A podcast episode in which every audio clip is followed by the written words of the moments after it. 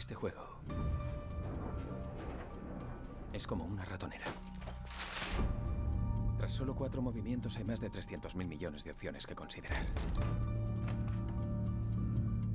Puede acabar llevándote al límite.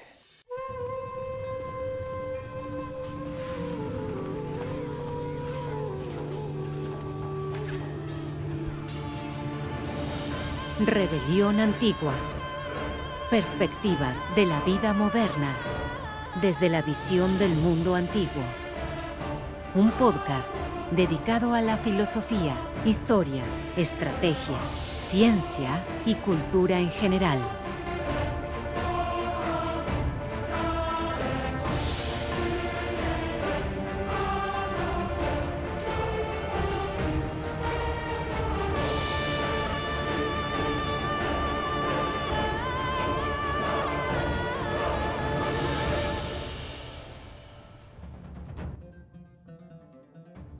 Bienvenidos a un nuevo episodio de Rebelión Antigua.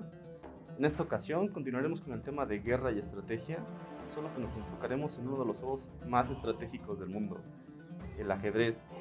Por eso tenemos a dos invitados diestros en el tema quienes han practicado ajedrez durante muchos años, eh, Mundo y Daniel. Hola. Hola a todos. Quienes nos platicarán sobre la popularidad del juego y lo fascinante que puede llegar a ser. Nos responderán algunas preguntas como de dónde surge el juego, cómo empezó a popularizarse, eh, en dónde está la estrategia del ajedrez, es el ajedrez una simulación de la guerra, eh, pues más que nada eh, hablarnos un poco de cómo el, ajedrez puede eh, ser útil para cuando se está eh, planeando o cuando se está generando una estrategia en cualquier situación de, de, la vida. ¿no? Y pues bueno, Daniel, no sé si quieras platicarnos un poco acerca de ti y luego empezamos a hablar un poco más del tema. Bueno, en este caso, relacionado al tema, mi vida en el ajedrez empezó yo cuando tenía unos 12 años aproximadamente, ahorita ya cuento con 51. Es decir, desde entonces a la fecha, jugador, eh, hasta representante de México en un torneo para menores de 20 años. Y después me dediqué a la, más que a la competición, a la parte docente del juego. La verdad encontré ahí mi camino, enseñando el juego a tanto adultos como a niños. Mi principal centro de operaciones, por decirlo así, había sido la Biblioteca de México hasta la pandemia. ¿Y por qué crees que el ajedrez es tan popular? O sea, en, el ajedrez siento yo que pasa por, por, por, épocas, ¿no? En donde hay, tiene ciertos picos, en donde dependiendo de la serie, la película, el libro, eh, el evento que suceda en, en, el mundo es que empieza a tener más eh, atracción, ¿no? Sí que es verdad que es muy importante, por ejemplo, el último lo comentábamos antes, tras, antes de empezar aquí la grabación, la serie más reciente, Gambito de Dama, ha tenido un empuje más para que el ajedrez pues, fuera llamativo, ¿no? Pero, ¿qué más quisiera yo, la verdad, que habláramos de un ajedrez que fuera popular? Creo que lo tendríamos, no sé, a un nivel de otro deporte, como, digamos, fútbol, lo demás. La verdad es que el ajedrez, a muy pesar mío, no es popular. Pero, lo que sí es, queda claro es que todo aficionado lo es y lo es de hueso colorado quien encuentra gusto por el juego lo encuentra para el resto de su vida. Yo recuerdo que, que el ajedrez empezó a, a tener eh, at atención por parte de la universidad cuando hizo un evento, me parece que de una semana, ¿no? De, de la UNAM, en donde vino eh, Kasparov, ¿no? Y vino el otro Karpov, ¿no? Vino Karpov y tuvieron una serie de, de pláticas y de, y de, juegos simultáneos con, con varios jugadores de, de, la UNAM. En ese entonces, pues bueno, la UNAM decía que era como el, el deporte eh, eh, más reconocido eh, mentalmente por, por, la universidad, ¿no? O sea, que, que, que, era uno de los pocos juegos en donde no influye el azar, ¿no? ¿Tú crees eso, Daniel?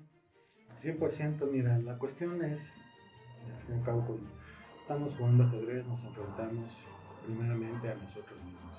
Soy raro, pero antes de iniciar una partida o como resultado de partidas anteriores, siempre tenemos un trabajo previo en el cual hacemos un gran esfuerzo de autocrítica. Siempre revisamos nuestro propio juego, vemos dónde estuvieron nuestras fallas, para poder encontrar aquellos errores que debemos de corregir y no volver a repetir. Y en ese tenor, cuando te sientes ya frente a tu contrario, pues tienes este, toda la responsabilidad sobre tus hombros. Si alguien va a perder esa partida es solamente eres tú. No le vas a poder echar la culpa ni al terreno, ni al árbitro, ni nada de eso. Ni siquiera a tus compañeros porque no tienes compañeros en tu partida. Es una lucha uno a uno, y diría cuerpo a cuerpo, pero es mentalmente. Mm. ¿Tú crees que es un deporte mental? Algo que debes de, practicar para mantener la estamina, para, para jugar, para ejecutar. Definitivamente. El ajedrez es reconocido ya en muchos lugares como un gimnasio del, cerebro. Gimnasio en el cual, mira, hay muchas cosas que se mejoran cuando estamos hablando de ajedrez. Primeramente la atención. Cuando estamos jugando, lo primerito es dejar de estar observando, papaloteando, diríamos, hacia que si la mosca pasó. No. Nuestro foco de atención, como la palabra lo indica, está enfrente de nosotros. Ahí está el problema, ahí está la posición, hay que resolverla. La atención es apenas el primer paso, voltear a ver el tablero. Lo segundo que ejercitamos constantemente cuando estamos jugando al ajedrez es la concentración. La concentración, es decir, una atención retenida, es esencial para entonces nosotros poder realizar aquellos cálculos que necesitamos, aquella toma de decisiones que estaremos haciendo durante todo el juego para poder ahora sí dar nuestro mejor desempeño. Atención y concentración entonces son de alguna manera los principales aspectos que en primera instancia resulta ser obvios que nosotros estamos practicando. Y son dos elementos psicológicos necesarios eh, en otras actividades de nuestra vida. A veces nos han preguntado, oye, ¿para qué tenemos este, ajedrez en una biblioteca? ¿Qué tiene que ver la lectura con el ajedrez? Pues mira, resulta ser que, pues sí es cierto, el jugador de ajedrez no es un lector y un lector no es un ajedrecista. Pero los dos comparten una característica común. Los dos tienen un gran nivel de atención y concentración. Necesario uno para leer y el otro para jugar ajedrez. También es cierto que la experiencia que tenemos nosotros, como les digo, yo vengo de dar clases de hace ya muchos años con los niños, es ver cómo mejoran sobre todo eh, su desempeño académico. Y en áreas pues, eh, de lectocomprensión o de atención de, por ejemplo, materias como matemáticas, química, física, dependiendo del, del alumno, ¿no? En general, sus calificaciones mejoran, en general, nuestros alumnos mejoran eh, de esta manera. Así me podría seguir nombrando muchos otros aspectos que, este, como el ajedrez nos favorece como ese gimnasio mental que quiero, quiero ofrecerles, venderles la idea. Detrás, cuando uno juega, al fin y al cabo, pueden ver que hay mucho trabajo de eh, memorizar. Al final también este, potencia la memoria. También el silencio, ¿no? Es muy importante para ambos, para la lectura como para el ajedrez. Correcto. Pero no siempre se da eso, ¿no? No siempre se da. Sí, digo, hay, y hay que hacer alguna distinción en, en, dos sentidos, porque el ajedrez, eh, cuando lo practicas, puedes practicarlo a nivel competitivo uh -huh. y requerimos silencio, se exige silencio, de hecho, como parte de, de, un desarrollo de un evento deportivo de este, de este tipo, pero por el otro lado, también el ajedrez puede ser para socializar. Ah, en la medida de lo posible, claro, porque el resto es hacer la convivencia a través de un juego lúdico, una actividad lúdica. ¿Crees que hay una personalidad específica para el ajedrecista o puede ser cualquier tipo de persona? Bien, una excelente pregunta, porque generalmente vas también asociada a cualquier persona o la persona tiene que ser a veces muy inteligente o goza de alguna característica especial. Veamos, la pregunta otra vez la tendré que separar en dos, ¿no? Si quieres ser un profesional del ajedrez, bien, ahí vas a requerir poquito más, es como cualquiera que corre, por ejemplo, una maratón, ¿no? Cualquiera puede correr, ¿no? Cualquiera puede disfrutar, pasear por, la, por sus calles o por el parque, pero no cualquiera te soporta un maratón, ¿no? Las características de un deportista que corre un maratón es una gran disciplina, y así sucesivamente. El ajedrecista profesional tiene que aguantar largas horas sentado con una gran tensión sin poder desahogarla.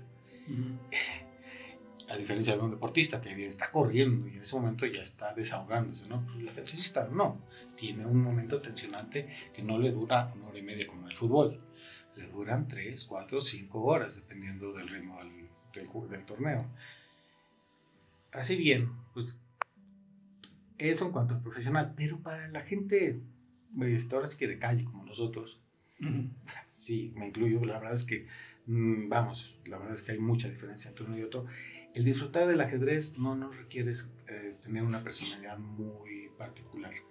Sí desarrollas un gusto particular, sí, y sí se requería que si acaso alguna condición en la cual eh, seas favorable a, ya había mencionado la autocrítica, pero pues también al gusto de resolver problemas o al gusto de este, socializar en ciertos ambientes y así sucesivamente. O sea, yo he visto como muchos no son ni buenos jugadores nada más, pero nada más va ¿por qué? porque están los cuates, ¿no? y, y bueno, así el ajedrez puede ser un buen pretexto para reunir a la gente. Y eso no me impide inclusive disfrutar de las partidas. Porque inclusive a este nivel, la partida que yo construyo es mía es mi propia obra de arte. Es algo que viví durante un periodo de mi vida lo suficientemente eh, largo como para decir, ah, mira, esto así, así asado, me gustó y lo pude expresar o lo pude realizar de X o Y manera y, tengo aquí un, resultado. Recuerdo que en la serie esta de Netflix de Gambito de Dama, em, la persona que le enseña a esta chica, eh, Beth, ¿no? ¿Se llama? Beth Harmon. Beth Harmon eh, es como algo solitaria, ¿no? Está jugando, está jugando el solo. El señor Shaver, creo. Sí, el conserje, ¿no? El conserje, sí. Vaya, siempre nos pintan así. Vamos, son estereotipos. O sea, el estereotipo es lo que el cine utiliza de alguna manera para tratar de este, rápidamente meter al, al que está viendo la película en el ambiente y darle una idea de cómo está la situación, ¿no? Y sí, al ajedrecista se le ha pintado pues, como la persona fría, calculadora o de dinero, sentado delante de, un tablero de ajedrez, una pipa en mano, chimenea atrás, o cosas así, ¿no? Escenas de capa blanca, eh, Casa Blanca, perdón, nos vienen a la mente inmediatamente, ¿no?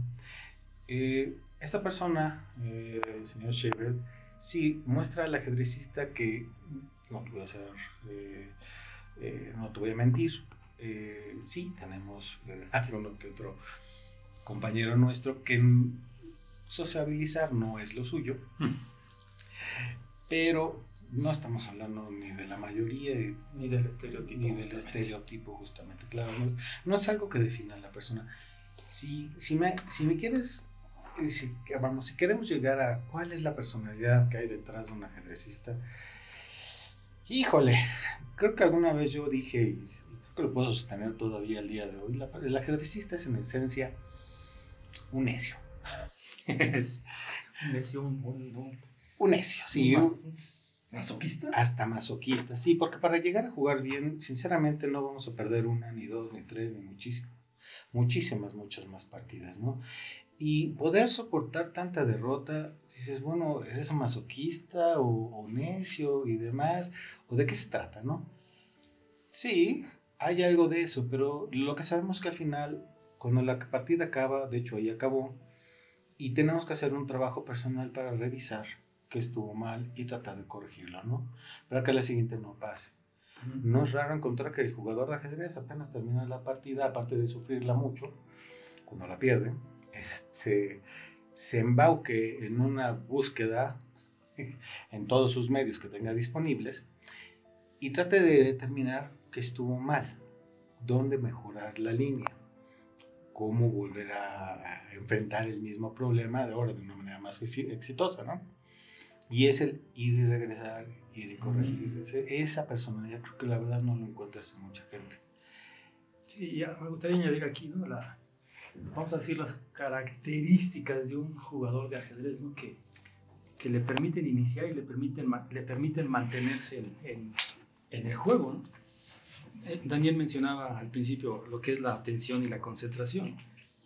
Bueno, pero ya de, de, cuando estás en la partida, también está la atención psicológica ¿no? que tienes. Si estaré haciendo la, la, el movimiento más conveniente para mi plan o no lo estaré haciendo. ¿Qué otra variante puede, puede haber que no la estoy viendo en este momento? Porque no dominas la línea, ya sea la apertura la defensa que estás eh, planteando en ese momento, porque no estudiaste esa variante. Entonces es cuando tu capacidad de análisis, de análisis se ejercita todavía más, ¿no? se desarrolla incluso ya en el, en el momento de la partida. También eso, eso nos lleva a la toma de decisiones, ¿no?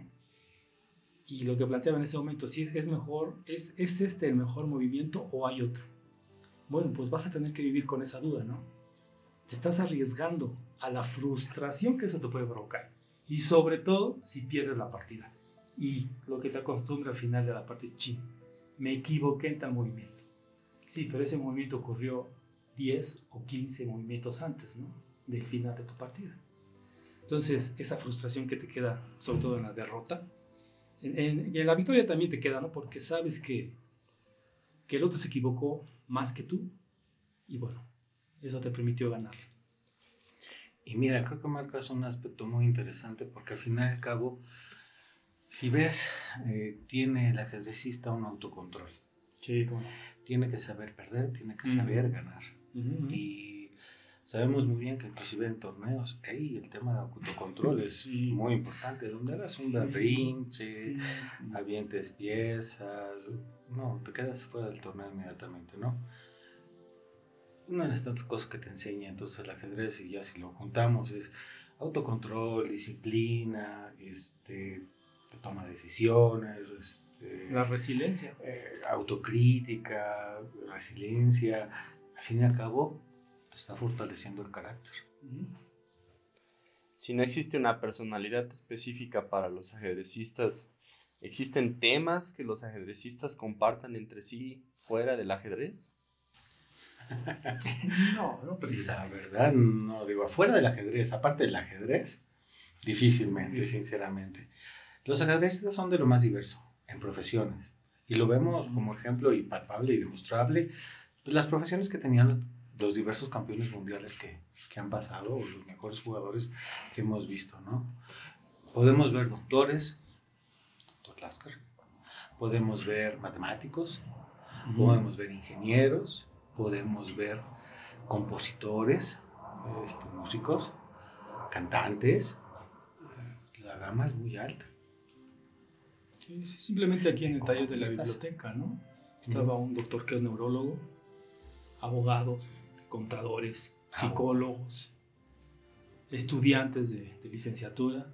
Una chica llegó que era de filosofía también, ella. De historia, de hecho, de ahorita es una de las que está aportando más en, en el taller de ajedrez, todas las sesiones en línea, sí, uh -huh. sí, sí, sí. Entonces, muy, muy variadito, ¿no? Realmente cuál es, que, que, podamos decir cuáles son las condiciones que debe tener una persona para que le guste el ajedrez, yo me quedo con la que dijo Daniel, ¿no? El gusto por el juego y no más.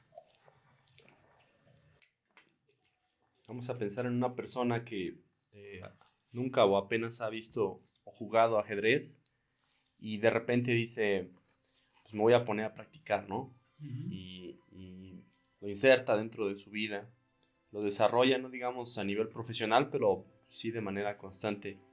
¿Creen que exista cambios en su vida, eh, en un antes y un después de, de, haber jugado ajedrez?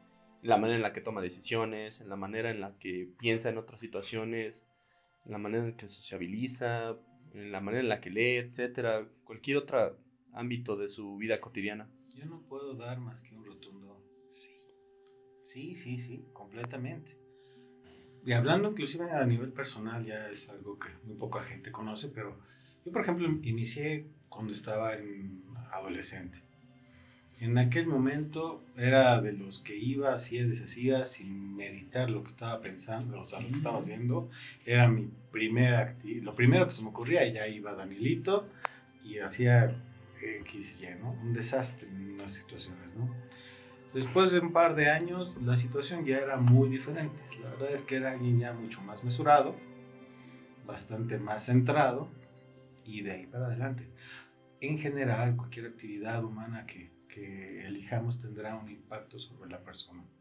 Y el ajedrez sí tiene muchas bondades y se van a alinear, obviamente, la personalidad, el carácter a esas bondades que en este caso el juego te está dando y que ya más o menos dimos un pequeño brochazo de, de cómo podría ser. Sí, sí, sí, definitivamente sí te va, porque vas ejercitando las aptitudes que ya traes, ¿no? Y vas desarrollando otras. Yo me acuerdo que antes de, meter, de meterme de lleno al ajedrez, se me ocurrió re, retar a un compañero del trabajo, ¿no? que justamente había estado en la biblioteca. Yo no sabía desde allá en ese entonces. Le digo, oye, jugamos y... Como 5-0. ¿no? Pero le pregunté, oye, ¿cuántos movimientos eres capaz de ver hacia, hacia adelante? Pues yo veo 8. Entonces, a mí me sorprendió, ¿no? 8 son muchísimos, ¿no? O sea, yo jugando ahorita ya después de, más de 10 años, más de 15 incluso, yo puedo llegar a ver 4 o 5 movimientos. Pero entonces esa, capacidad que desarrollas de incluir en tu observación y en tu análisis más elementos, eso te ayuda, te ejercita más ¿no? La visión. Y eso te, te, permite, junto con el estudio, el ser más, más preciso en tus jugadas. Pero eso no se queda en el ajedrez, sino ya lo llevas a la vida, a la vida cotidiana, fuera del tablero. Y aunque no estamos conscientes de ello, sí estamos aplicando todo eso que ejercitamos en el tablero. Respecto a la edad y el género, ¿ustedes han visto eh, cambios en una persona o en, en, un niño o una mujer o un joven cuando estaba practicando el ajedrez, un antes y un después? algunas diferencias, por ejemplo, con los niños. Creo que el ejemplo más notorio lo encuentras precisamente en los infantes. Niño que juega ajedrez es un niño que de repente, digo, de entrada, y es lo que todo padre nos ha llegado a reportar, es mi niño ha mejorado en la escuela. Algunas veces hasta con algunos temas relacionados a eh, hiperactividad o déficit de, de atención nos han llegado a caer cuando son leves, pueden corregirlo a veces nada más jugando ajedrez, pero un ajedrez serio, un ajedrez lento, en el cual se le pide que regrese y constantemente esté, vamos, jugando tranquilamente sobre el tablero, ¿no?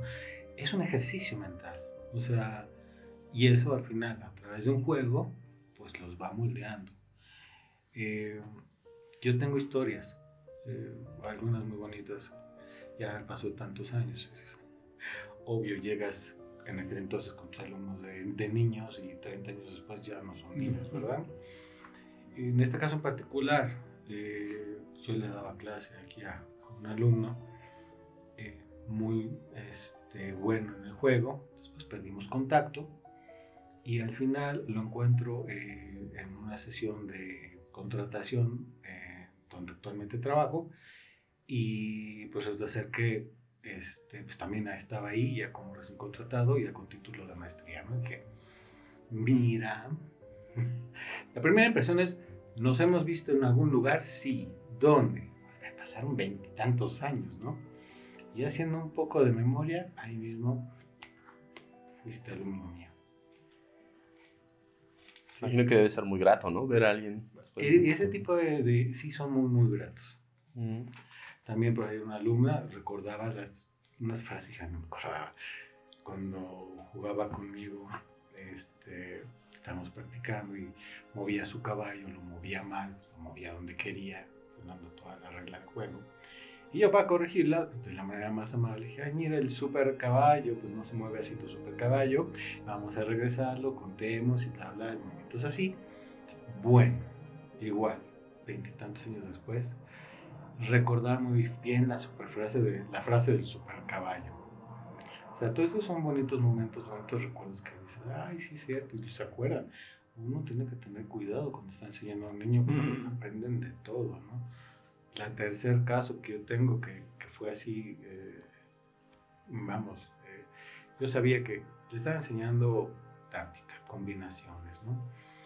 Y se trata de romper el esquema mental muchas veces cuando estás en táctica, poco de pensamiento paralelo. Y porque uno va como matemáticas, como más, de A vas a B, de B a C, y es lógico A, B, C, ¿no? Pero, oye, realmente te interesa C, pero pudiste haber pasado por D o por E, ¿no? Que te detenía, ¿no? ¿Por qué tenías que pasar por la línea siempre definida? No, no, no. Vamos a darle otra vuelta al asunto. Y en este caso en particular, esta pieza te estorba. Como, ¿por qué le estás dando la vuelta? Quítala, elimínala. Lo que te estorbe, quítalo. Y esa lección de esas dos palabras, esa pequeña oración, después resultó ser que lo oí aplicarlo y si gracias a esto yo entendí que en la vida había que hacer ese camino precisamente quitando aquellos muros que me detenían, personales o externos. Dices, wow. Y yo nada más estaba dando clases de, de ajedrez, en un movimiento nada más. Respecto a los jóvenes, ¿algún caso también que te acuerdes que digas alguien con déficit de atención, con ansiedad, con algún problema eh, mental que, que, se haya apaciguado o eliminado por medio del ajedrez? Y, con jóvenes yo creo que el tema generalmente tenía que ver más con una agresión o violencia que no canalizaban adecuadamente. No puedo hablar ya de casos específicos de déficit de atención, además, porque ya estarían muy trabajados o ya muy deteriorados y, no, ya no era nuestro, nuestra situación poder ayudarles. Pero sí que es verdad que llegan adolescentes o jóvenes bastante inquietos o alterados o con una eh, agresividad particular, pero encontraban canalizada esa eh, violencia, por decirlo así, en el juego y terminaban sublimando ese tipo de sentimientos y dando un escape, ¿no? Y yo creo que es otra cosa muy importante ahorita que sale el tema, hablar del escape que logra el juego para el jugador. Porque, si no, corrígeme el mundo, sí que es verdad que cuando el jugador se mete y se concentra. Empieza a vivir todo un cuento, por decirlo así, una propia historia durante la partida en la cual tiene un desahogo del estrés diario y eso de alguna manera le ayuda a tranquilizarse. ¿no? Y, y, es algo muy interesante porque, por ejemplo, el ajedrez, cuando le piden que lo defina a uno, dices, bueno, ¿cómo ves el juego como un juego? ¿Es un juego agresivo? No. Yo les digo, ¿sabes? Dime un juego en el cual cuyo sea el objetivo agarrar y matar al rey contrario. Sí. A la guerra. Sí.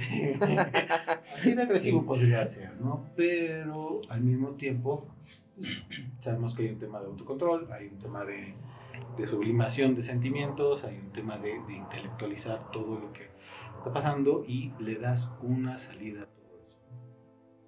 Aquí entramos a un tema muy interesante que es el tema de de la violencia, ¿no? en el ajedrez eh, hay violencia contra el contrario, ¿no? Porque se le están eliminando las, eh, las piezas, sin embargo es una violencia calculada, ¿no? Esta, y aceptada también. Aceptada, ¿no? Del juego aceptada sí. por los dos, los dos este, jugadores, ¿no?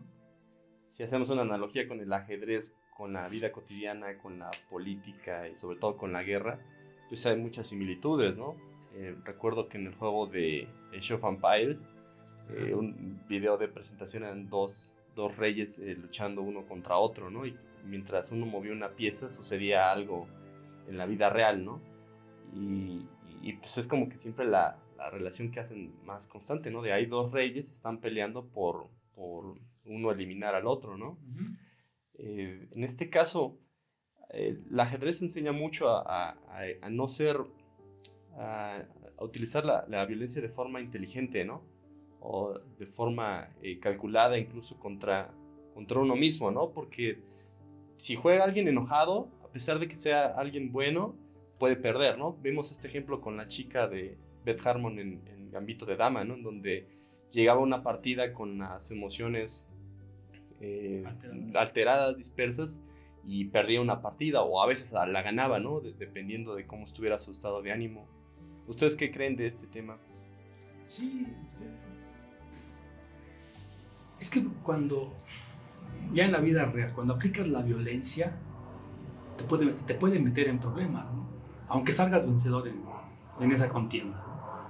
Y en el ajedrez me parece que, que cuando la inteligencia dirige la violencia, ya no estás perdiendo el control como si usaras la violencia solamente. Te mantienes en, vamos a decir así, en- concentrado en lo que quieres lograr y en lo que tienes que hacer para lograrlo, para conseguirlo. Entonces, sí, también es- e- e- este, este hecho de estar en el tablero es, es un entrenamiento. Aunque estés en una competencia, sigue siendo un entrenamiento para el futuro. Entonces, lo que mencionaba Daniel, ¿no? este, esta revisión que haces después de la partida, hayas perdido o ganado, es el capitalizar el resultado y el, resultado que obtuviste y el esfuerzo que desarrollaste en la partida para generar más conocimiento y poder aplicarlo en el futuro o en tus futuras partidas. Hay una novela japonesa llamada Musashi, que está basada en la, en la vida de, de Miyamoto Musashi, ¿no? El autor se llama Eiji Yoshikawa. Eh, en los primeros capítulos de la novela, eh, Musashi es un guerrero, eh, un Ronin, ¿no? Que perdió una guerra contra otro, contra otro general japonés y, este, y anda vagando, anda vagando por Japón pero él, él es muy bueno como guerrero. Cuando lo intentan capturar, normalmente mata a los, a los que lo intentan capturar, ¿no? Ya sea gobierno o policía, quien, quien intente capturarlo, ¿no? Eh, y no lo pueden controlar. Entonces, eh, la manera en la que detienen a Musashi es por medio de un monje. Y el monje es un tipo como muy flaco, ¿no? Y eh, no come muy bien y es un tipo enclenque. Y lo que él hace es que se pone a cocinar en medio del bosque. Y cuando se empieza a, co- a cocinar en medio del bosque, se da cuenta que Musashi en algún punto el, el hambre lo va, lo va a atraer, ¿no? Y en el momento en el que, en el que llega al, al campamento de- del monje, eh, utiliza una, una- estrategia para, para atraparlo y lo tiene amarrado en un, en un árbol a, a- a Miyamoto Musashi, ¿no? y le dice, eh, yo una persona tan débil, te atrapé a ti que eres un gran guerrero, ¿no? Y que si te hubieran atrapado, lo más probable es que te hubieran atrapado muerto. Eh, si, si tú piensas que ejercer violencia por el honor es ser un buen guerrero o ejecutar una buena guerra, estás, en, en- estás en- eh, equivocado, ¿no? Y esta enseñanza de Musashi le permeó para, para toda su, eh, su vida, ¿no? Cuando decir, bueno, eh, no sé si se acuerdan alguna de las peleas que tuvo Musashi con otros guerreros, en donde había un tipo que tiene una enorme katana, ¿no?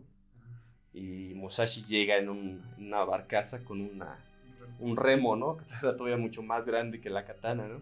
Y con ese logra vencer al, al, al guerrero, ¿no? Este tipo de, eh, esta, esta enseñanza que le dio al, al monje, ¿no? Decir, bueno, pues sí, o sea, puedes ejecutar mucha violencia, puedes decir soy un buen guerrero, incluso morir por el honor, dice, pero pues, los panteones están llenos de personas con honor, ¿no? Sin embargo, eh, eh, con un movimiento pequeño, con un, con un poco de paciencia, de, de inteligencia, eh, puedes vencer a un adversario, ¿no? Eh, hay otros ejemplos también en, en la novela en Musashi, en donde lo único que hace es tener la paciencia para desesperar a la persona. De decir, este cuate le molesta mucho que lo, que lo mande llamar para ejecutar un duelo y no llegue. Y siempre le digo que no llega. Y a la cuarta ocasión en la que, en la que no llega, él piensa que no va a llegar de nuevo. Y si llego y, y él está distraído. Entonces, en ese momento es cuando logro este, atacarlo ¿no? y, y vencerlo. Eh, ¿Creen que este tipo de cosas puedan pasar en el ajedrez? Es decir, que... Vaya, 100%. De hecho, paciencia es una de las principales características que le tienes que pedir al defensor. Durante una partida en la cual estás sufriendo el ataque, tienes que estar tranquilo, con la mente fría, paciente, esperando tu momento para el contragolpe.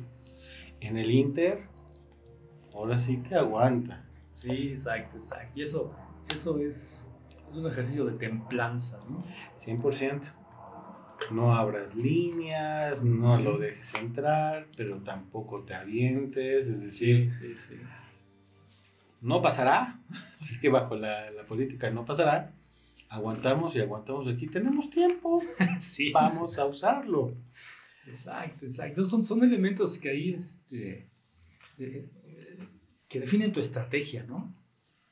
Lo que decía Daniel ahorita, ¿no? Que te están atacando y tú estás defendiéndote al 100%.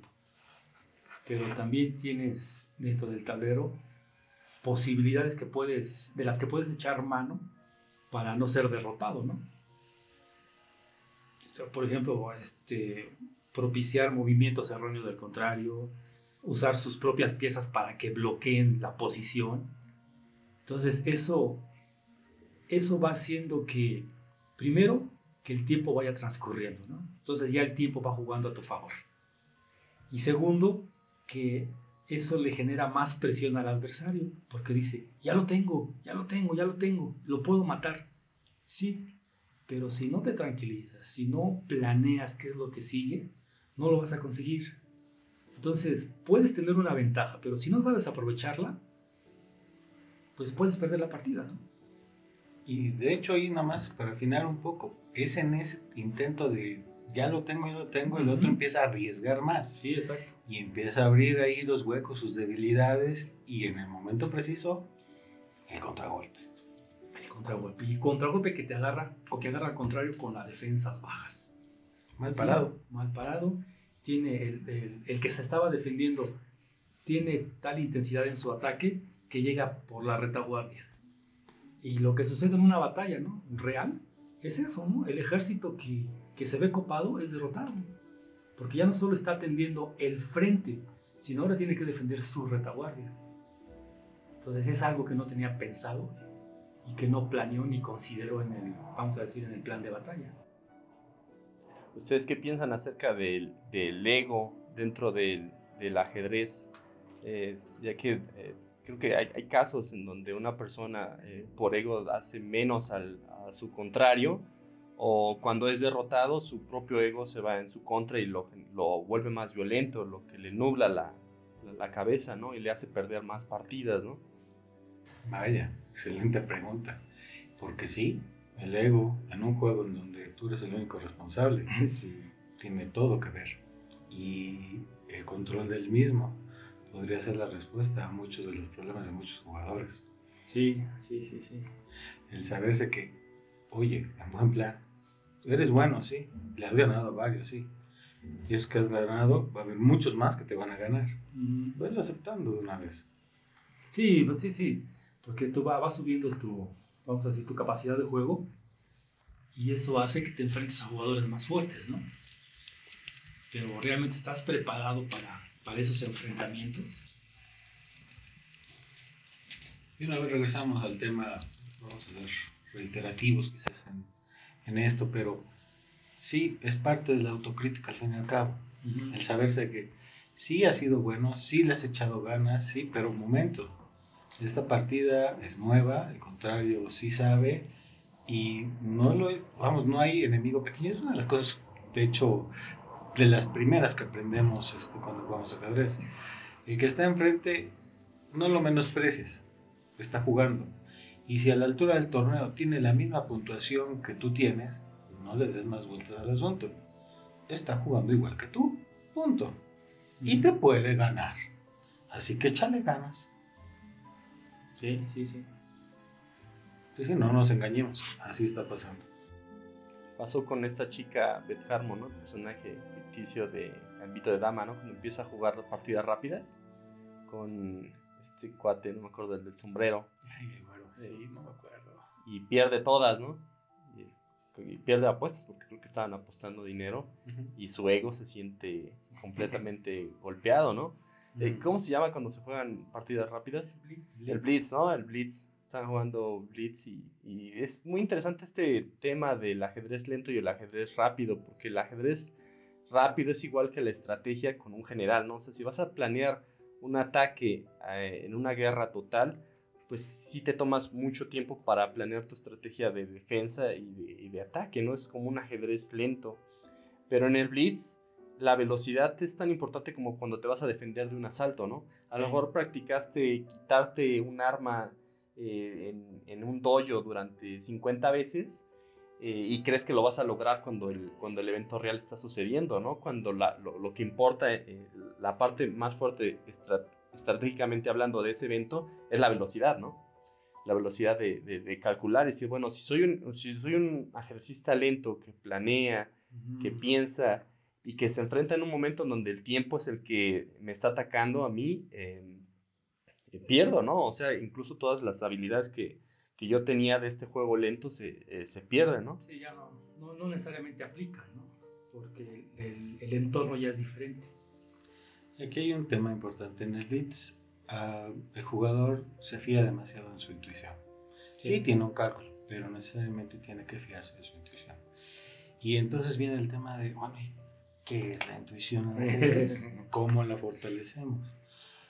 Judith Polgar, eh, en uno de sus, este, hicieron un documental basado en ella, pues nos platicaban precisamente para alimentar esa intuición, lo que hacía era estudiar miles y miles de partidas y posiciones y formaban a la larga parte ya de su estructura hasta mental o, o cerebral para que de forma automática al reconocer como quien reconoce la cara de alguien al reconocer determinada posición supiera como por dónde jugar o qué jugar entonces vuelve un con ahora sí que un reflejo condicionado e igualito como tú dices cuando practicas artes marciales las practicas tantas veces para que sin meditarlas tengas eh, la facultad de ejecutarlas en automático. Sí, Es exactamente lo mismo. sí, sí. Ayer veía un video de que, decí- de que hablaban de un libro que se llama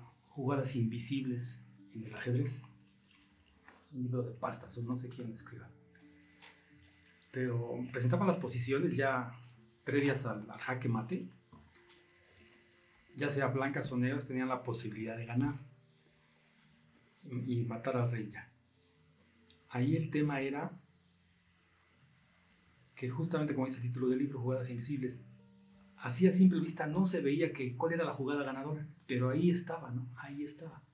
Entonces es, es parte de lo que comenta Daniel.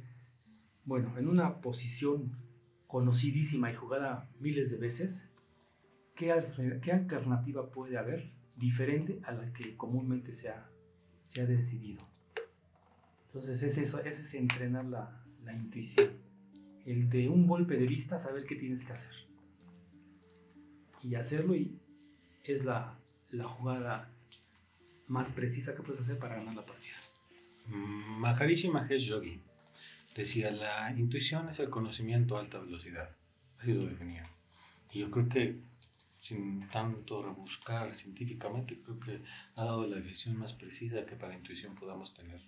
A ver, otra vez. Es conocimiento a alta velocidad.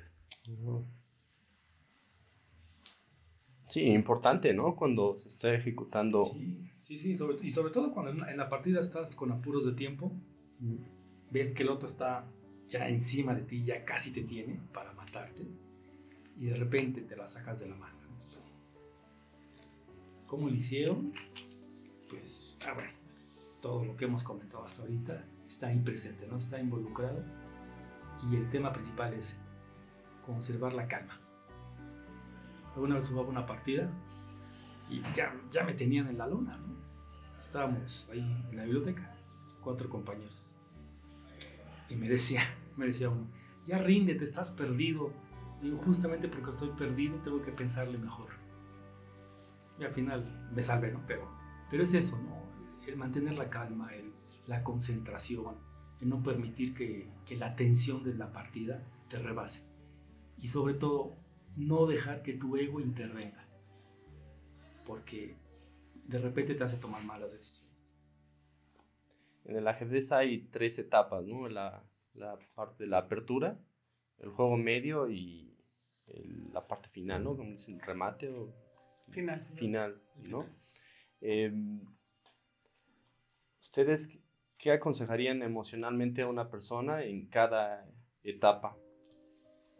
Mm. Emocionalmente. Vaya. Pe- Pensemos en una partida de ajedrez ordinaria que es de hora y media, ¿no? Si, si Más o menos más o.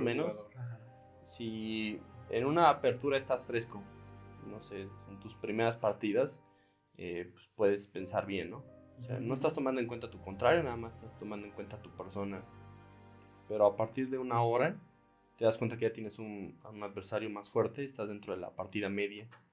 ¿Qué es lo más importante aparte del conocimiento dentro del ajedrez? Eh, y lo mismo con la, con la parte final, ¿no? Eh, ¿qué, qué, qué emociones van cambiando dentro de estas, de, estas eh, etapas del ajedrez? Bueno, vamos a un lado entonces el tema teórico propio del ajedrez. Y yo daría la siguiente recomendación. Para afrontar entonces una partida en cada una de sus etapas, tuviste que haber memorizado o aprendido a profundidad al menos la idea de la apertura. Entonces, yo le sugeriría ahí al jugador, vaya, no te enfrasques en encontrar el hilo negro.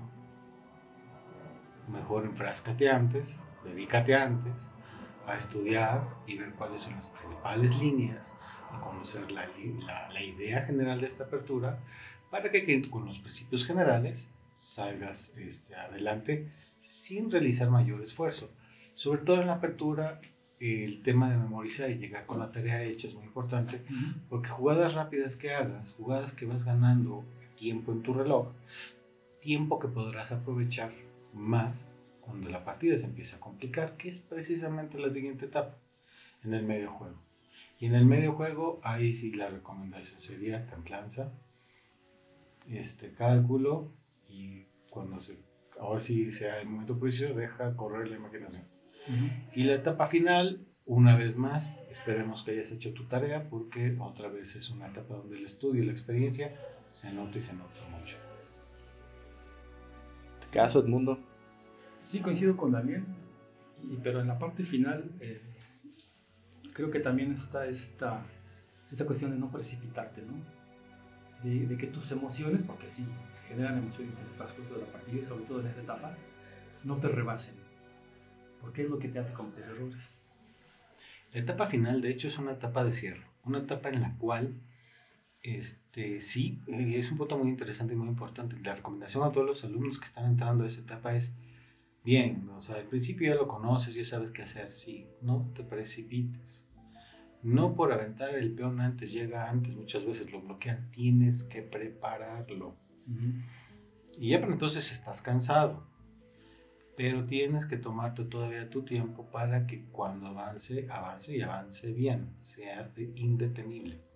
El el- la, la idea principal de un final para los no ajedrecistas es precisamente tratar de coronar en esa etapa, ¿no?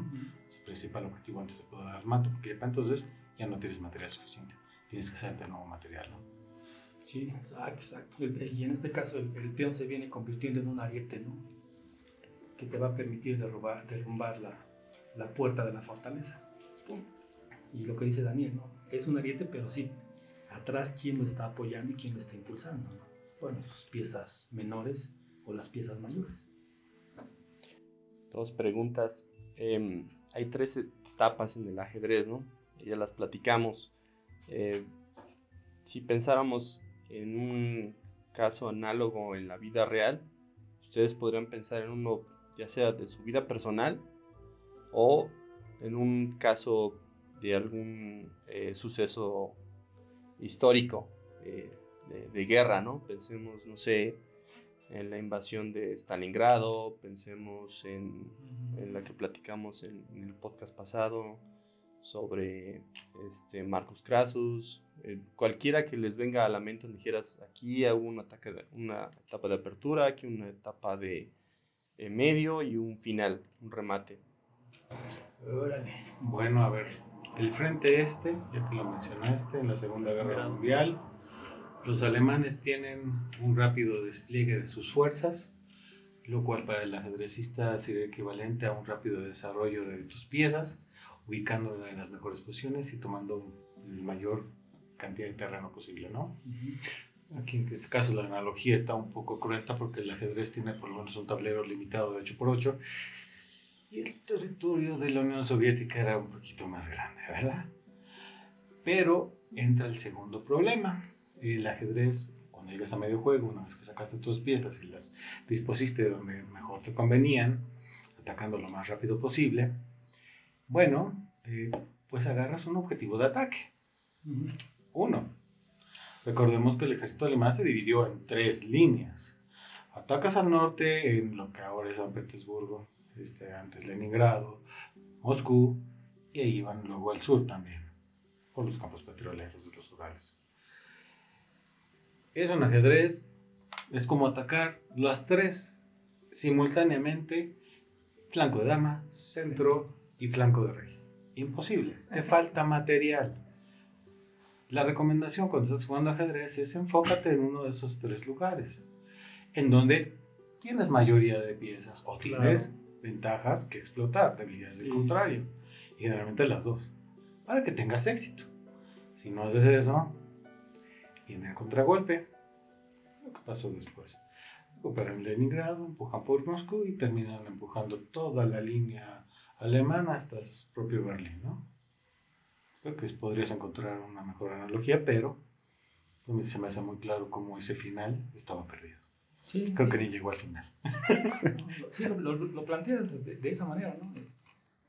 De alguna forma el, el, estudiar ajedrez y entenderlo te permite, o mejor dicho, te da la facilidad ya de aplicar lo aprendido ahí en cuanto a análisis y conclusiones en otros aspectos de la vida, ¿no? Y bueno, aquí a lo mejor, este, por una malformación profesional, tanto de Daniel como mía, que somos informáticos, bueno, tenemos más clara esa parte, ¿no? De, de cómo debemos mm, abordar un problema para resolverlo de buena manera. O sea, finalmente en informática no puedes hacer una solución a medias porque no ofrece lo que debe ofrecer y no evita el problema que quieres resolver. Entonces aquí debemos ser precisos, precisos. Entonces esto lo vemos ya en el ajedrez en su aplicación y, y el ajedrez es tan bondadoso que te permite eso que estás aprendiendo y ejercitando en el tablero, puedes llevarlo a tu vida de todos los días. Y, aunque no lo quieras, ¿no? Aunque no lo quieras, porque se te va inculcando esa, esa disciplina, esa observación, ese análisis, esa toma de decisiones, ese, ese sobreponerte a las malas decisiones. ¿no? Porque sí es, es frustrante perder una partida, pero a la semana estás de nuevo en el tablero. Entonces son, son muchas cosas que te va otorgando la por muchos años mi experiencia laboral como ingeniero de sistemas eh, fue sobre el área de mantenimiento de sistemas. Una situación muy interesante porque la posición, o en este caso los programas ya estaban dados, y el problema de repente aparecía. Cuando programa uno, se enfrenta a la primera gran realidad. Eh, no le busques más, no es la computadora. sí. Eres tú. reacciona, eres tú, no has visto algo. Si está fallando es por algo, búscalo, encuéntralo, dale vueltas. No te enfrasques en echarle la culpa al cable, a la computadora, al, teclado. Al teclado, no. O sea, está fallando, ve en tu código dónde está el error. Y eso una vez más, dentro de la filosofía del ajedrez, tiene mucho paralelismo, ¿no? Otra vez pierdes la partida, más vueltas al asunto. Eres tú. Busca dónde te equivocaste. Hay un tema que mencionaron cuando estábamos hablando del, del eje que fue el espacio. Eh, me parece que el espacio es muy importante en, el ajedrez y es un poco más visible en este juego que, que nació también en, bueno, que nació en, el oriente, que es el Go, ¿no? En donde lo más importante no es eliminar las piezas del contrario, sino obtener la mayor cantidad de, eh, de territorio, ¿no? Alguna vez platiqué este tema con, con un profesor de ajedrez y me dijo, eh, en el ajedrez también es muy importante el espacio, ¿no? Eh, dominar el espacio te ayuda a sofocar el, el, contrario, ¿no? Y también querer, querer abarcar mucho espacio también eh, te, te, perjudica, ¿no? el caso este de, de los, las divisiones del ejército eh, nazi en, en, Alemania en tres, en tres frentes le hizo tratar de ocupar mucho espacio y dividir sus fuerzas, ¿no? Eh, ¿Qué, ¿Qué, pueden decir acerca de este tema del, del espacio y el ajedrez? Es que puede, puede, ser engañoso, puede ser engañoso porque Daniel, Daniel lo sabe mucho más que yo, ¿no? lo tiene más claro. Pero este asunto de... Hay, hay, hay, hay sistemas defensivos en el ajedrez donde las negras, que siempre son las que están reaccionando ante las blancas, ceden el espacio del centro al blanco, cuando una de las principales reglas del ajedrez es luchar por el centro. Pero bueno, al paso de los años se diseñaron estos sistemas que te comento de defensa, donde el negro le permite al blanco sí a, a, de todo el territorio que quieras. El asunto es sostenerlo y mantener ese espacio. Entonces, ya en el desarrollo del juego, normalmente pensamos que los objetivos son las piezas. Del contrario. Pero no también el espacio. También el espacio es, es, es, contemplado como un objetivo. Pero también está este, este tema, ¿no? El blanco, como ejemplo, puede estar ocupando mucho espacio y necesita más piezas para cubrir ese espacio. En consecuencia, el espacio que, le tiene, que tiene el negro se reduce muchísimo y no necesita tantas piezas para defenderlo. Entonces, le están sobrando piezas para la defensa que puede utilizar en el ataque o en un contraataque.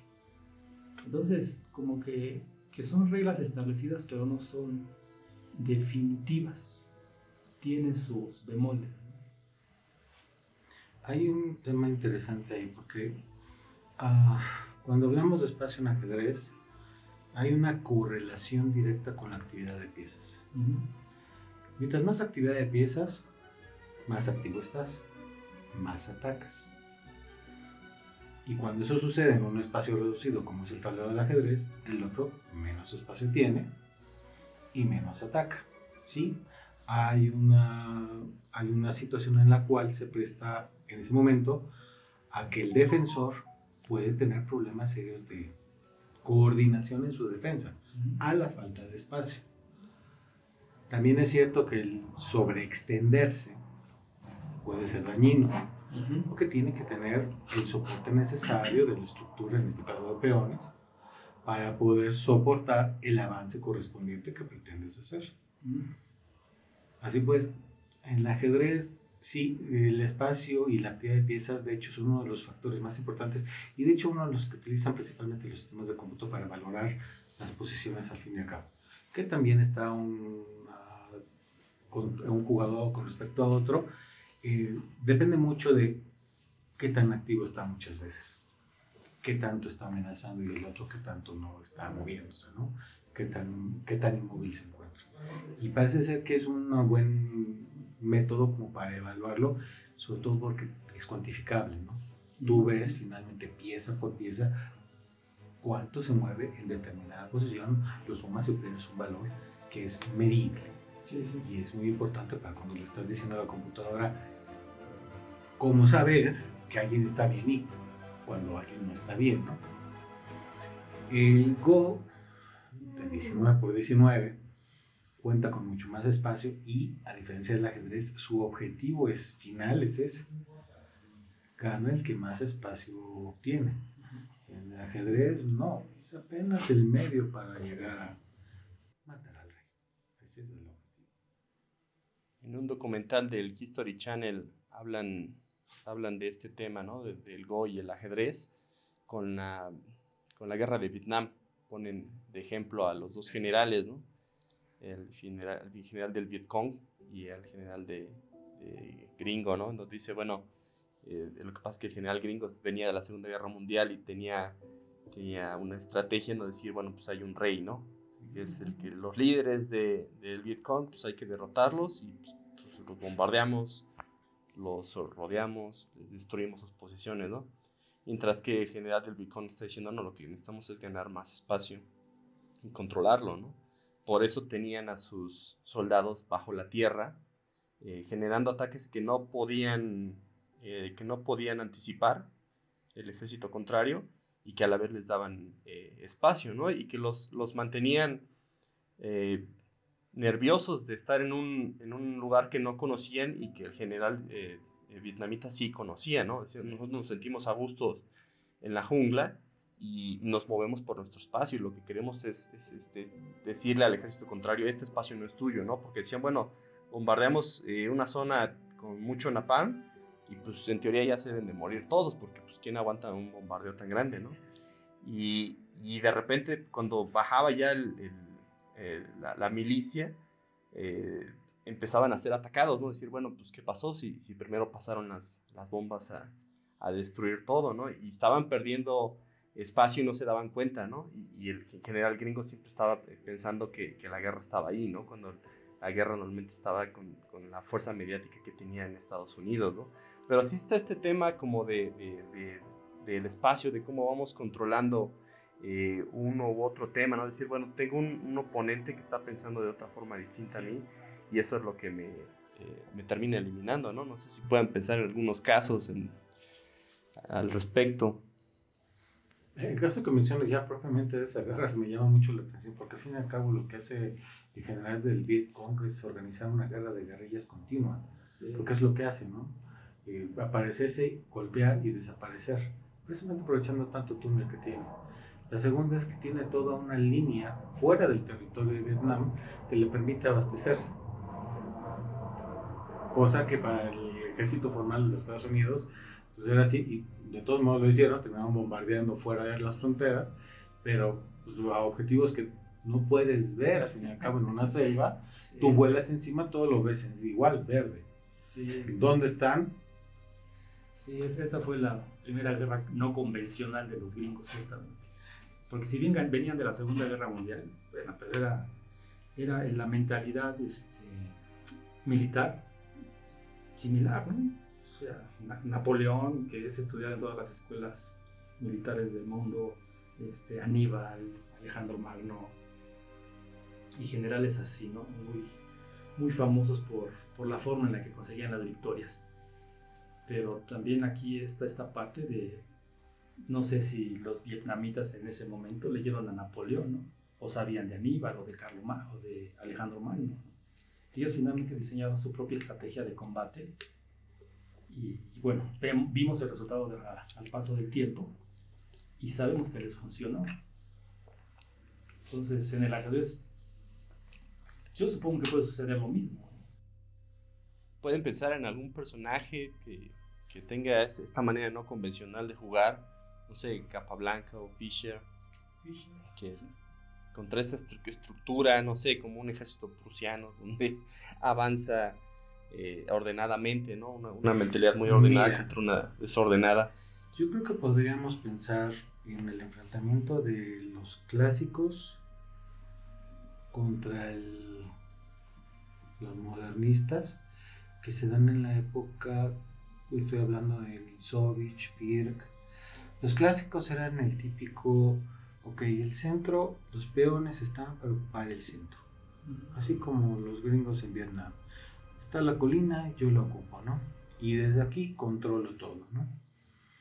Y lo que hace Nisovich Pirk, es decir, y creo que lo mencionaste hace un rato, este mundo, las defensas en aquel entonces dijeron hipermodernos, dijeron, ¿no? hipermodernos. Este, la defensa en ese momento era, ¿quieres tu centro? Todo tuyo, ocúpalo. Pero muy importante, no pasaban cinco o seis jugadas cuando venía el contragolpe central. Uh -huh. Uh -huh. Y entonces, y así ves la apertura de la que lleva el nombre de Otto Pirk, de todas las defensas indias, que le dejan al contrario, ocupa el centro. Y yo después lo contragalpo con peones laterales, uh -huh. por fuera de la frontera. Entonces era un, un pensamiento lateral, justamente. ¿no? Y sobre todo si el otro se iba de lleno a ocupar el centro, pues sí, pero como en las batallas que hemos visto, ¿no? De Aníbal, o sea, cuando la caballería rodea el flanco del enemigo, así es esta misma jugada que comenta Daniel, ¿no? con los peones laterales empiezo a, atacar tu centro. si pudieran pensar en una similitud de cada pieza del ajedrez con, con la guerra, eh, ¿qué le pondrían? Quizás los peones es como el más lógico, ¿no? Pues, es la infantería, ¿no? La infantería que va primero al, al frente. Pero, ¿qué pensarías, por ejemplo, de la torre? Con, pensando ya en términos modernos, ¿no? Porque podríamos llevarlos al medievo, pero en términos modernos, ¿cómo podrían definir una torre? ¿Cómo podrían definir una, un alfil? Pues las torres, los tanques, ¿no?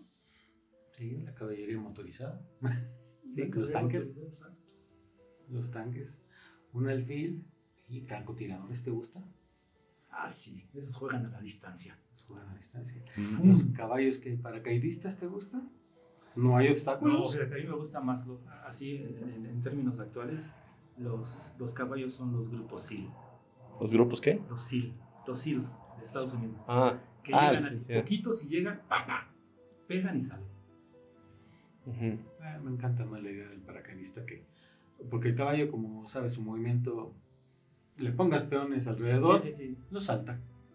sí. El paracaidista está precisamente para saltar detrás de las líneas y hacer bastante daño. Pero es, es eso, ¿no? La- a mí me gusta mucho esto, ver documentales de los SEALs, porque son muy versátiles.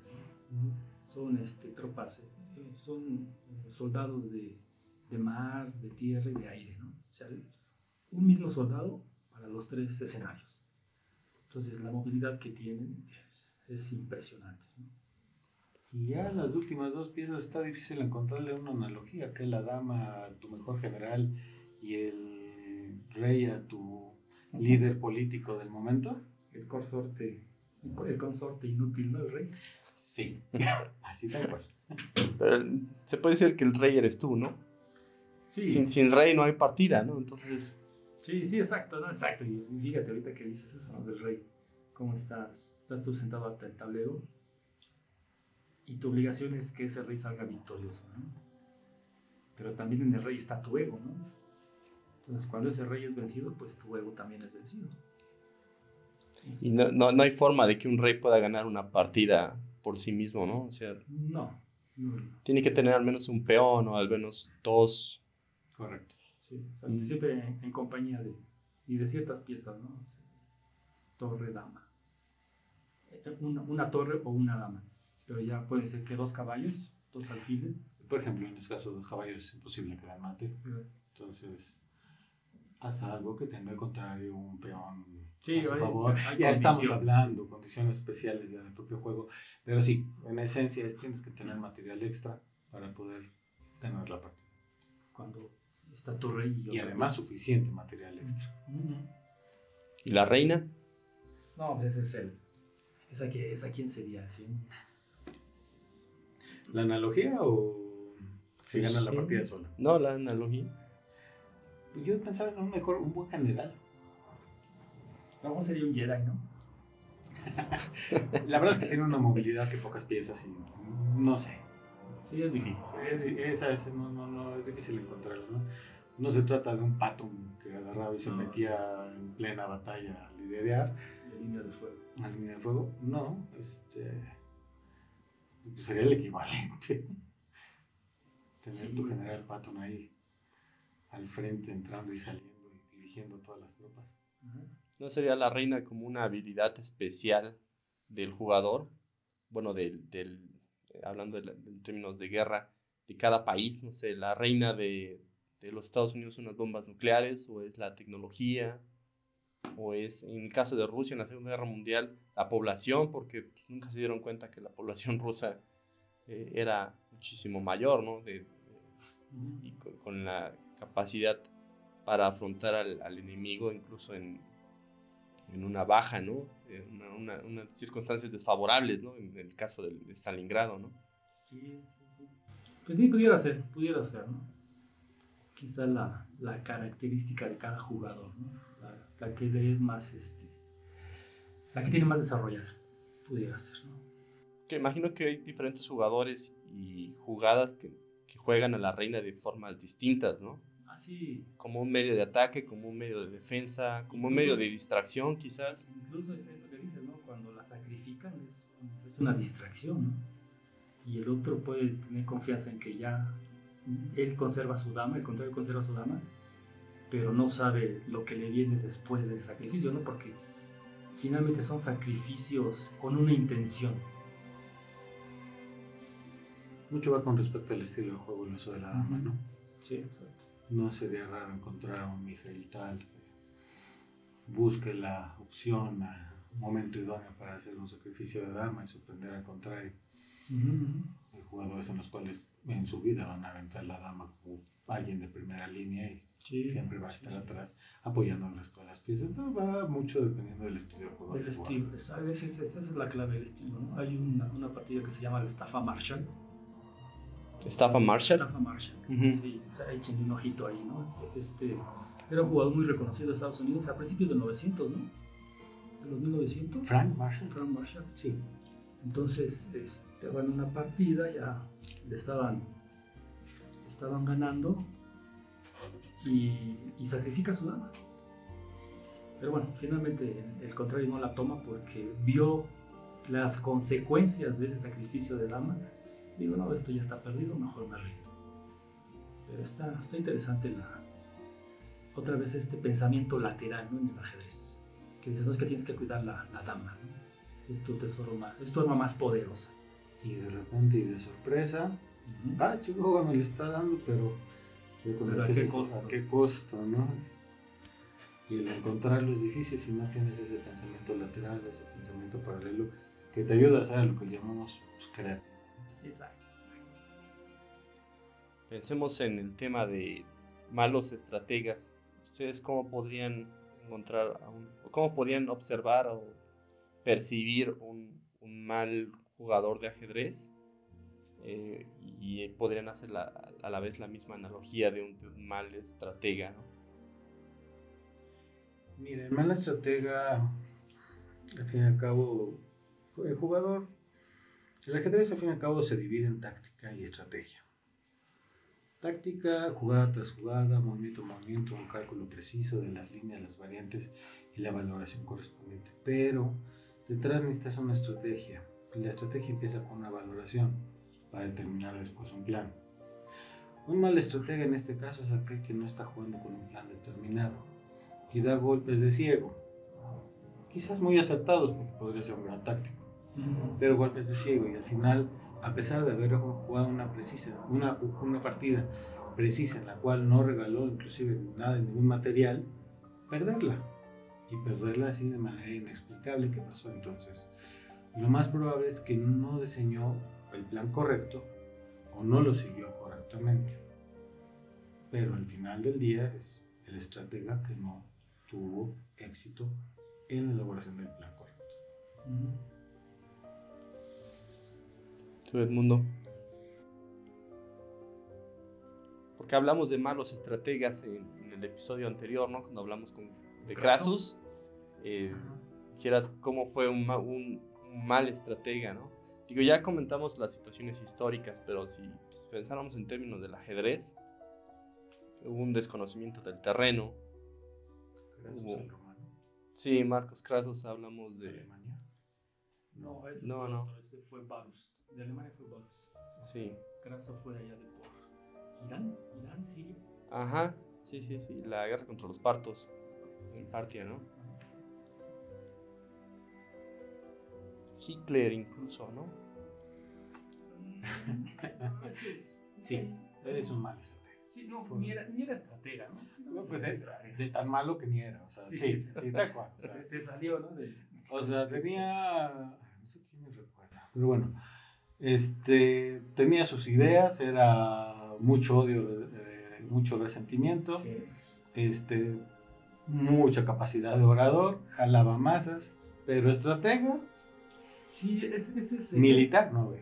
Ese es el punto, ¿no? De podemos tener habilidades, pero no tener lo que se requiere para ser un buen estratega o un estratega o salir avante en una partida de ajedrez. Lo que decía Daniel,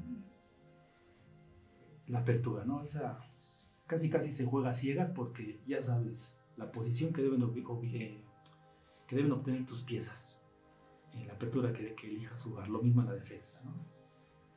Pero ya empieza, empieza la estrategia en el medio juego. ¿cómo puedo hacer y qué, qué tengo? ¿Cómo ¿Cuál es la posición de mis piezas? ¿Cuál es la posición de las piezas del contrario? ¿Cuál es el espacio disponible? ¿Y qué, qué, qué tengo yo que hacer para conseguir entrar al territorio enemigo? Pero con la condición de no regalar espacio, no perder piezas. Entonces es como si fueras un titiritero y, y tienes muchos hilos ¿no? para que mover al mismo tiempo sin que tu, tu muñeco de títere pierda la, la forma. ¿no? Entonces eso se logra solo con el estudio. Primero revisando las partidas que pierdes. Después eh, estudiando sobre aquello que te hizo perder. Para lo que decía Daniel al principio, ¿no? para evitar que esos errores se repitan. Incluso es un poquito meterte en la cabeza del contrario para saber qué va, qué, qué va a hacer. ¿no? Y, es decir, le voy a dejar la iniciativa o voy a provocar movimientos que le sean contraproducentes en el, en el desarrollo de la partida. Entonces esa es la estrategia a lo mejor un poquito de psicología también, ¿no? ¿Quién decía? Decía Lasker. Lasker. Decía, yo juego contra el contra las piezas o decía, yo juego contra... Yo juego contra el jugador. Contra el jugador. Y Lasker era psicólogo, era matemático también, ¿no? Manuel Lasker. Entonces, ahí tienes, ¿no? Es de los 1910 más o menos. Fue, llegó a Antes de 1900 fue campeón mundial. Este, y Capablanca en 1907 por ahí así. Por ahí así le ganó el campeonato, ¿no? Sí, pero la, esta, esta habilidad que tenía Lasker, ¿no? De ser matemático y aparte de ser psicólogo. Entonces, imagino, yo no me he metido a, a, a, a estudiar sus partidas, ¿no?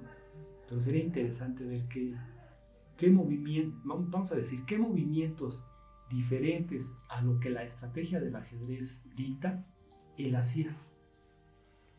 Desde esta parte de psicólogo, ¿no?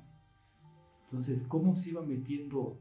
Alguna vez leía lo que decía él, no me acuerdo con quién estaba jugando, dice, yo sé que este, a este contrincante le molesta que le jueguen esta, esta pieza en tal posición. Bueno, yo se la juego. Entonces ya se estaba yendo más allá del tablero. ¿Sí? Ya no solo se quedaba con el estudio de, teoría, sino ya se iba afuera. Cuando menciona sobre la apertura rápida, eh, me acuerdo también del ataque de Pearl Harbor, ¿no? por parte de los japoneses, donde fue una apuesta, decir, bueno, vamos a atacar y, a ver qué tal nos va, ¿no? Pero pensando en la estrategia a largo plazo, sabía que no contaba con los recursos para poder sostener una guerra con Estados Unidos por, por la enorme cantidad de... Sí, lo que era el, el material, el material, vamos a decir, el material de guerra disponible para una contienda los recursos eran más vastos en, Estados Unidos, ¿no? Y, en, este, en este ejemplo que, planteas, también es este, este tema de, una economía de guerra, ¿no? de, tu industria pesada, qué tan fácil es reconvertirla en una industria, que, eh, en industrias que produzcan materiales de guerra. Entonces, pues ahí los americanos la tenían ganada desde un inicio.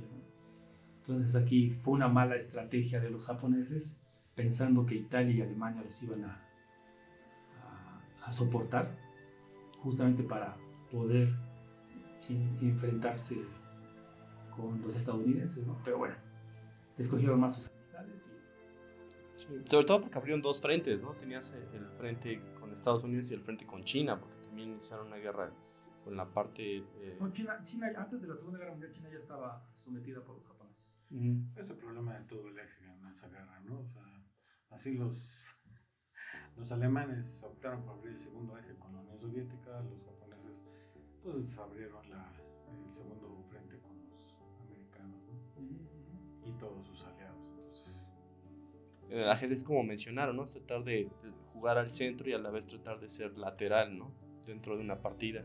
Sí, es que puedes hacer maniobras de desviación, ¿no? Puedes fingir un ataque por eh, el flanco de dama y después cambiarlo al centro, ¿no? Tu ataque. Entonces aquí a mí me parece que una de las partes importantes del ajedrez es lograr desubicar las piezas del contrario. ¿Para qué? Para que te haga los espacios. y tú puedas penetrar con las piezas. Entonces son, son maniobras de desviación. ¿no? La estrategia, al fin y al cabo, en cualquiera de estas guerras, tiene que tener muy en cuenta las capacidades del contrario, la forma en que va a reaccionar y demás. Por ejemplo, en ajedrez. Te recuerdo el campeonato, el match del siglo. Fischer Spassky, plena guerra fría. Llegan a Islandia y el equipo soviético tiene, como siempre, su buen equipo de análisis formado con una preparación previa bastante amplia. Y tienen a un Bobby Fischer pues, prácticamente solo. ¿Qué va a jugar Bobby Fischer contra el, en aquel entonces campeón mundial Boris Spassky? Si todo lo tienen bien analizado, ya lo tienen muy bien estudiado. ¿Y cuál fue el resultado? Recordarás. Partida que jugaba, partida que jugaba, eh, realizaba una apertura que en su vida había hecho. Y que además luego tendía a no repetir en las partidas posesiones, posteriores. Resultando que cualquier preparación que le hubiera hecho el super equipazo que traía Boris Spassky, mira, sirviera de nada y a la basura. Sí, sí, sí. Entonces, parte de una estrategia de cómo abordar en este caso el torneo, ¿no? No le vas a jugar en los mismos términos, entiende las capacidades del contrario y no juegas o no te enfrentas a Sansón. A las patadas, en, ¿no? en su terreno y en sus condiciones. ¿no? Sí, Eso fue en el 72, ¿no? Spassky.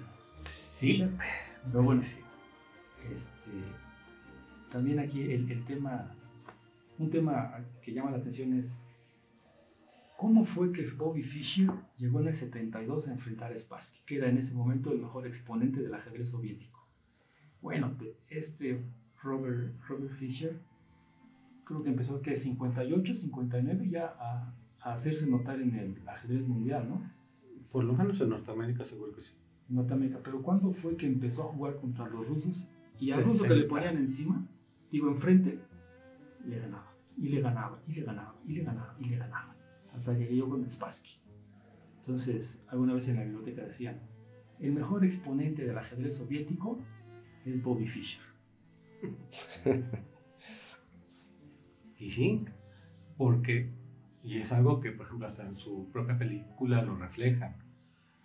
Bobby Fischer agarraba y buscaba esa re- famosa revista ajedrez de aquel entonces, Shakmati, este, donde se veían las novedades de los torneos rusos y estudiaba sus partidas rusas, aprendió ruso precisamente para poder entender a sus jugadores, entender su juego y poder aprender de ellos. Entonces, la frase que acabo de decir es, está muy reconocida.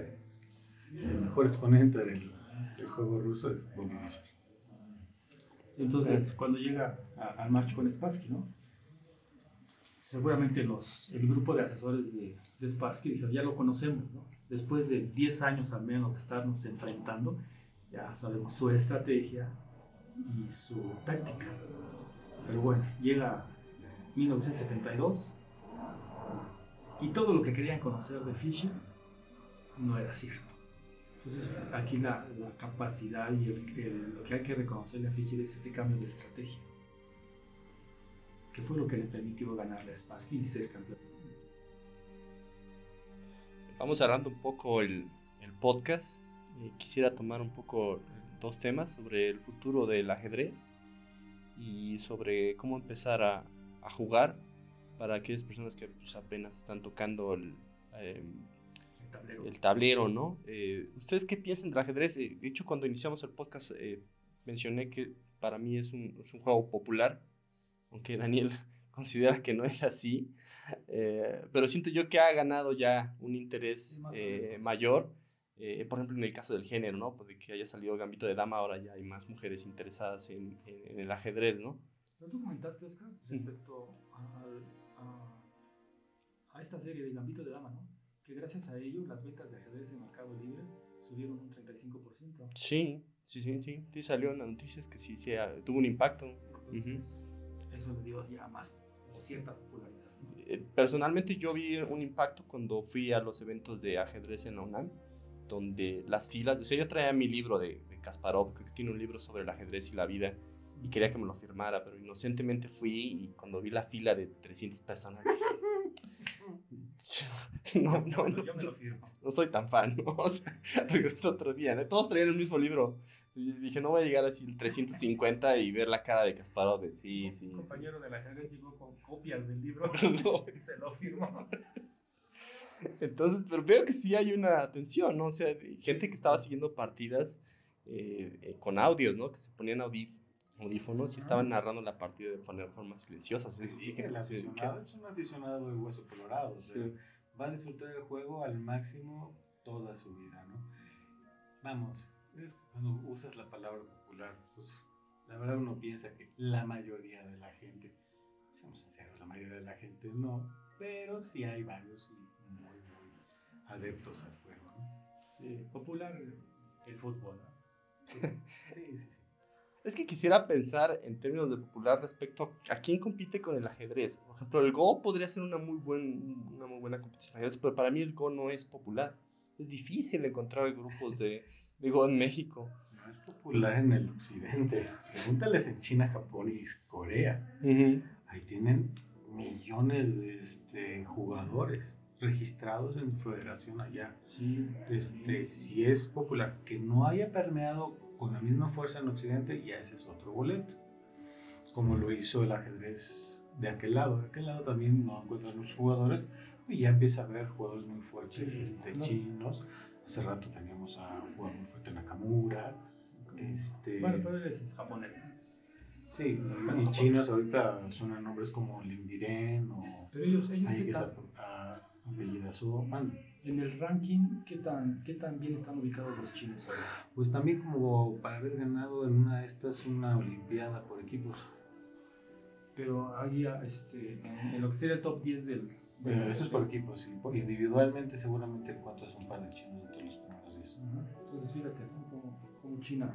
Y alguna vez, hace poco veía un- una foto de una escuela china y a la hora del recreo los niños en el piso con su tablero de ajedrez. Entonces, bueno, aquí a lo mejor no es popular, pero, pero En otros lados. sí. Y, y también lo que ofrece el ajedrez, ¿no? Esto de este Oriente-Occidente, ¿no? Como y se ha visto en, en el desarrollo del deporte chino, que también es una estrategia de penetración, cómo han, han destacado ya mucho y durante muchos Juegos Olímpicos, sobre todo en natación, ¿no? Entonces, no sé, posiblemente sea idiosincrasia, pero de que se aplican a algo, siempre destacan. No, también hay que ver que tienen suficiente material, quiero decir, recurso humano. Así. Sí, sí. Tener pero- semejante cantidad de población hace que de alguien salga algo. Sí, pero, pero los cuentas por costales, ¿no? A- Ah, a sí, al que final, destacan, cuando, al que final cuando, pues sí, pero pues mete a varios millones a hacer lo mismo, pues mínimo sacas varios miles. Sí. Entonces es esa, esa estrategia de desarrollo deportivo de los chinos, pues, que tengo. Vamos, y no es denostar el esfuerzo ni el nivel que tienen, o sea, es muy bueno. No se reconoce, se y reconoce. se esfuerzan igual que cualquier otro deportista. Simplemente si vamos a hablar como alguna ventaja tienen, pues son sus números. Quiero pensar que aquel que ya tiene la, la idea del pensamiento estratégico en su cabeza, incluso puede aplicar conocimientos del ajedrez a, a un deporte como mencionas, ¿no? Como el fútbol, donde un director técnico también puede pensar en esos términos, no sé, porque son 11 jugadores y también pueden jugar eh, una posición que, que en un tablero eh, también está enfrentado a un contrario, ¿no? En- Con respecto al fútbol, Porque que- ciertamente no, o sea, un aficionado no va, no va a pensar en esto, ¿no? Decir, bueno, es que los medios van a servir como alfiles o van a servir como torres, ¿no? Pero a lo mejor el director técnico que ya está muy metido en ese tema eh, podría hacerle funcional, ¿no? O sea, que, que, que, que practicara el ajedrez. Oh, fíjate, fíjate. Habría que ver a este Mourinho, Mourinho, y a este a Pep Guardiola. Pep Guardiola, sí, que está de entrenador en Inglaterra, que fue el entrenador del Barcelona. Esos dos entrenadores de fútbol son muy reconocidos y son muy destacados. Entonces sería interesante ver a qué dedican su tiempo libre y, las ideas que aplican en sus equipos de fútbol, de dónde las toman. porque sí es, es, una, es una visión diferente de fútbol. Diferente a lo que se juega incluso en Brasil y Argentina, que en, el continente son, son los mejores, es de donde salen los mejores jugadores de fútbol, en individual y como equipos. Pero que se vea un, un juego similar de un equipo americano o un equipo asiático, con y incluso en la misma Europa, con respecto a los equipos de estos dos entrenadores, es, es difícil, es difícil. Entonces sí, sería interesante ver de dónde toman sus ideas. Una cosa interesante, regresando a tu pregunta original, ¿cuál será el futuro del ajedrez en el mundo? Definitivamente el mundo tiende a tener más representantes en los niveles élite. Este, digo, esa tradición empezó a existir desde que tenemos a Vichy, Vichy Anand, Vishwanathan Anand, este primer campeón que salía de Europa, fuera de Europa o de América, o sea, quiero decir, del ambiente occidental, y que poco a poco se ha ido migrando hacia Asia, ¿no? Entonces, el mismo efecto que estamos viendo en economía, en política, donde el eje, el centro de todo empieza a migrar hacia Asia, también lo vamos a ver, yo creo que en ajedrez. También vamos a ver un crecimiento general de los jugadores que aprovechando las herramientas de informática que ya existen desde hace tiempo, digo, ya teníamos experiencia con el manejo de base de datos y la rápida comunicación de las partidas a todo el mundo, el disponer de material de estudio, cosa que hace, cuando yo empecé no existía esas facilidades, ahorita sobran los datos, ahí están disponibles y además de una manera fácil de hasta administrar o de ordenar, ¿no? Antes te mandaban a hacer tarjetitas con tus ideas, tus posiciones, no, ahorita ya la base de datos te ayuda con toda esa labor, ¿no? Pero ahora, desde que tenemos, desde toda la pesadilla empezó con Deep Blue, donde la máquina le gana al ser humano y lo único que han hecho es mejorar los motores y al grado que ya no queda discusión, o sea, el ser humano no tiene nada que hacer frente a una máquina. Este, pero si la máquina en este caso se empieza a convertir como el aquel asesor que de manera incondicional, esté de buen humor o mal humor, no tienen humor, Sí. este, siempre estará disponible para decirte, Daniel, esa es buena, esa es mala y por qué tanto, y además darte una idea numérica a la hora de evaluar las jugadas, que también estás o qué tan mal estás, con la comodidad de que estás acostado en tu cama a las once y media de la noche y ahí estás haciendo el análisis, ¿no? Quiero decir, esa facilidad se permea finalmente en el nivel de juego de todos los jugadores a nivel mundial. Y luego, que esperamos después de lo que ya está pasando, bueno, lo siguiente es inteligencia artificial. Inteligencia, aunque sea artificial, dirían por ahí. ¿Dónde está esto? ¿O? ¿O dónde está cambiando? Los motores mm, exitosos hasta no muchos años atrás estaban centrados principalmente en la evaluación de posiciones de manera masiva en variantes, ¿no? Todas las que podía analizar y dependía de la fuerza bruta. Más cálculo, mejor. Más variantes analizadas, mejor jugado, ¿no? El cerebro humano sabemos que no piensa así, está muy limitado en ese sentido, pero tiene una gran ventaja y ya lo platicamos, la intuición. Pero requiere ser alimentado previamente, bueno, pues ya tenemos la solución. Se llama Alfa Cero.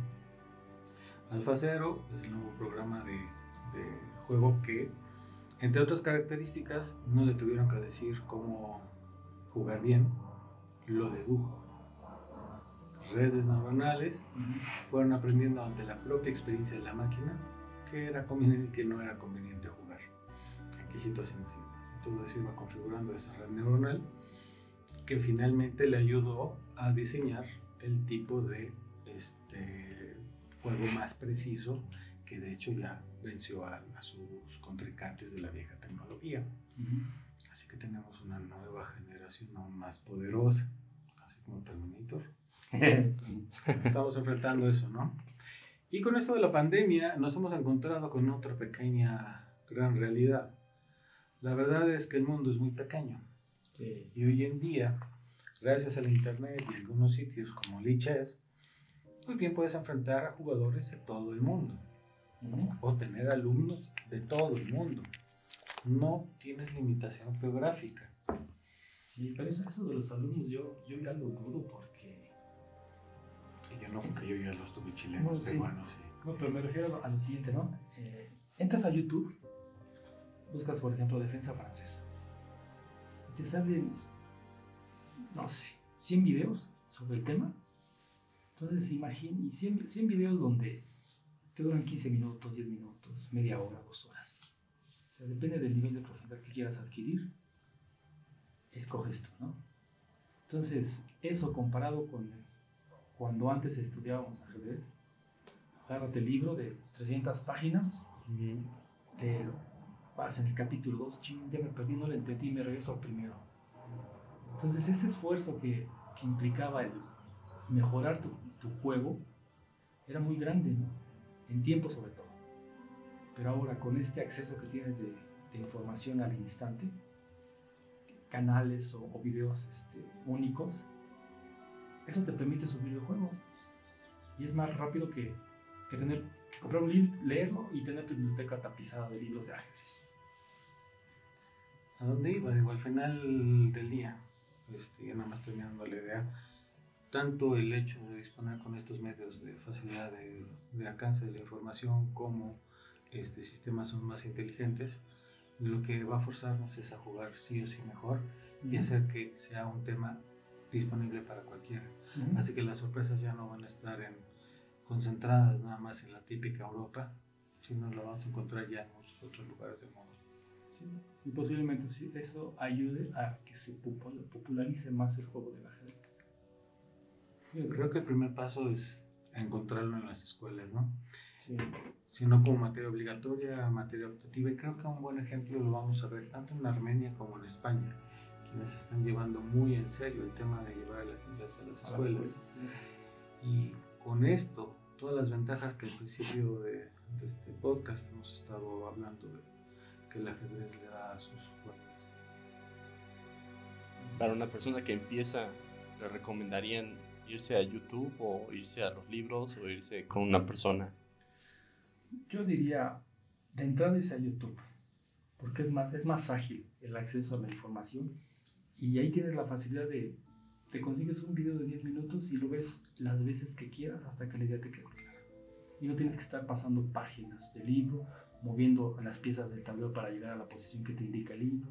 Es, es más, más batalla, ¿no? Entonces ahorita con esta alternativa que ya tenemos de, de YouTube, lo que dice Daniel, ¿no? Depende de ti qué nivel quieres tener. ¿Tienen alguna red social o algún correo que quisieran compartir si alguien quisiera consultarlos? Mira, tenemos si la página de ajedrez en Facebook de Taller de la Biblioteca de Ajedrez, no, Taller de Ajedrez de la Biblioteca de México, este es el, vamos, el lugar de reunión. Ahí eh, publicamos cuando tenemos cursos. Eh, eh, vivimos una época difícil. Antes dábamos cursos en la biblioteca. Con esto de la pandemia, pues se cerró. No sabemos si regresamos. No depende de nosotros. Depende de qué tanto el béisbol le guste. Soltar algo del presupuesto, pero al final veamos en qué acaba, ¿no? Sí, sí. ¿Algún correo electrónico por si los quieren contactar? Ahí mismo nos pueden contactar. ¿Ahí mismo? Sí, Ok. hay- forma de escribirnos ahí. El mío- es Mundo Cruz, arroba. Ok, perfecto. Pues muchas gracias por asistir y los esperamos ver en, otra, en otro episodio más del podcast. Muchas gracias por invitarnos. Hasta luego, gracias. Hasta luego. Gracias por escuchar el podcast de Rebelión Antigua. Para más información, visita la página www.rebelionantigua.com y dale like a nuestra fanpage en Facebook. Obtén ideas, links y extras del creador en la cuenta de Twitter arroba tenamaxley. Si quieres ser patrocinador por medio de Patreon, busca los links en la descripción. Si tienes dudas, comentarios o sugerencias para los siguientes capítulos, puedes escribirnos un email a la dirección rebelionantigua.gmail.com.